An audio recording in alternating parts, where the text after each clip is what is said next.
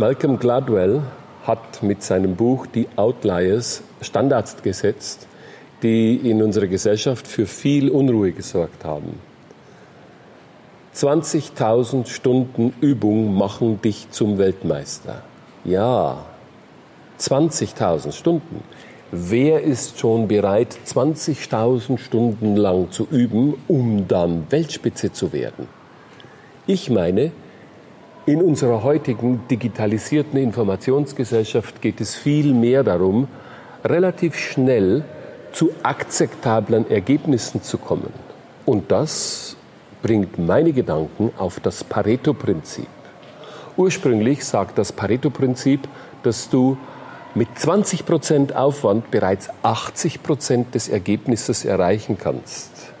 Mir genügt es zu sagen, wenig Aufwand, viel Ergebnis.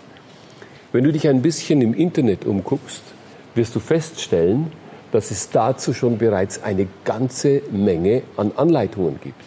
Nimm beispielsweise einmal die 20-Stunden-Regel. Wenn du etwas Neues lernen möchtest, findest du im Internet eine Menge an Informationen darüber, wie genau du das tun kannst. Du kannst dir 20 Stunden vornehmen und kannst sagen, ich beschäftige mich 20 Stunden lang mit dem Thema, das mich interessiert. Und du wirst verwundert sein, wie gering die Hürde und wie groß das Ergebnis ist. Ich habe mich umgesehen. Ich habe gesehen, dass ich, wenn ich das will, wenn du das willst, in 20 Stunden jeden Popsong, der jemals geschrieben wurde, mit der Gitarre begleiten lernen kann. Wenn du es richtig anstellst, sind 5 Akkorde und die dementsprechenden Griffe dazu notwendig und du kannst zu jedem Song eine akzeptable Begleitung finden. Natürlich bist du nicht gleich Jimi Hendrix, aber wer will das schon? Vielleicht willst du nur am Lagerfeuer gute Stimmung machen und dazu reichen 20 Stunden allemal hin.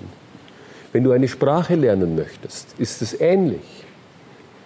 Mit 100 Vokabeln im richtigen Kontext kannst du ganz einfach 80% einer Sprache durchdringen.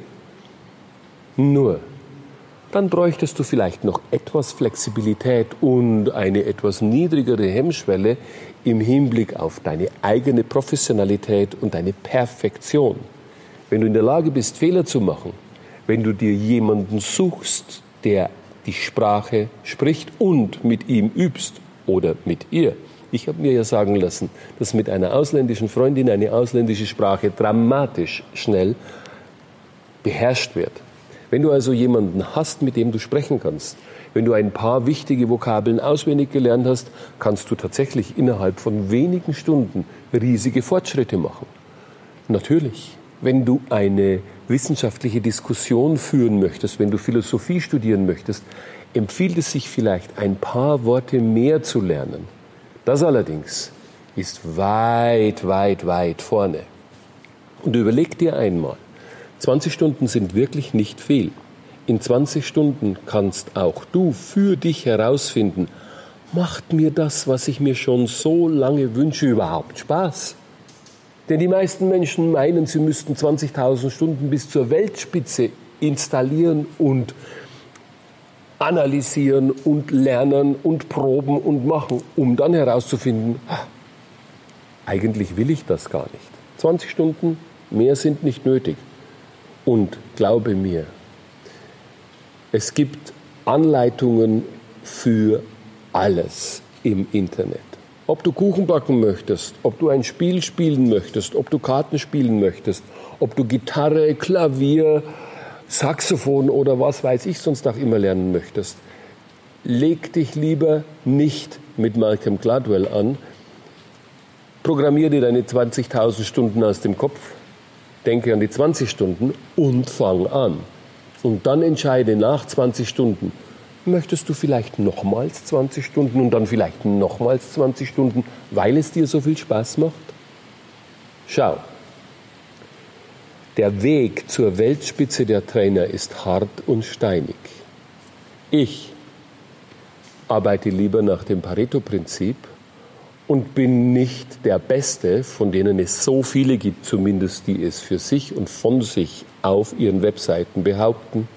Ich bin lieber ganz heimlich, still und leise im zweiten Glied, denn ich weiß, auch als zweitbester NLP-Trainer von Deutschland kann man an ganz magische Orte gelangen und kann für sich das genießen, was mit viel weniger Zeit und mit viel weniger Aufwand zu erreichen ist. Und wenn du dann Spaß und Gefallen daran gefunden hast und sagst, für mich ist es nicht wichtig, wie viel und welch bestiger Welttrainer ich bin, sondern dass mir meine Arbeit Spaß macht, dann kannst auch du für dich dir den Ort aussuchen, an dem du diesen Spaß erleben und dokumentiert haben möchtest. Insofern lehn dich einfach einmal ganz weit zurück.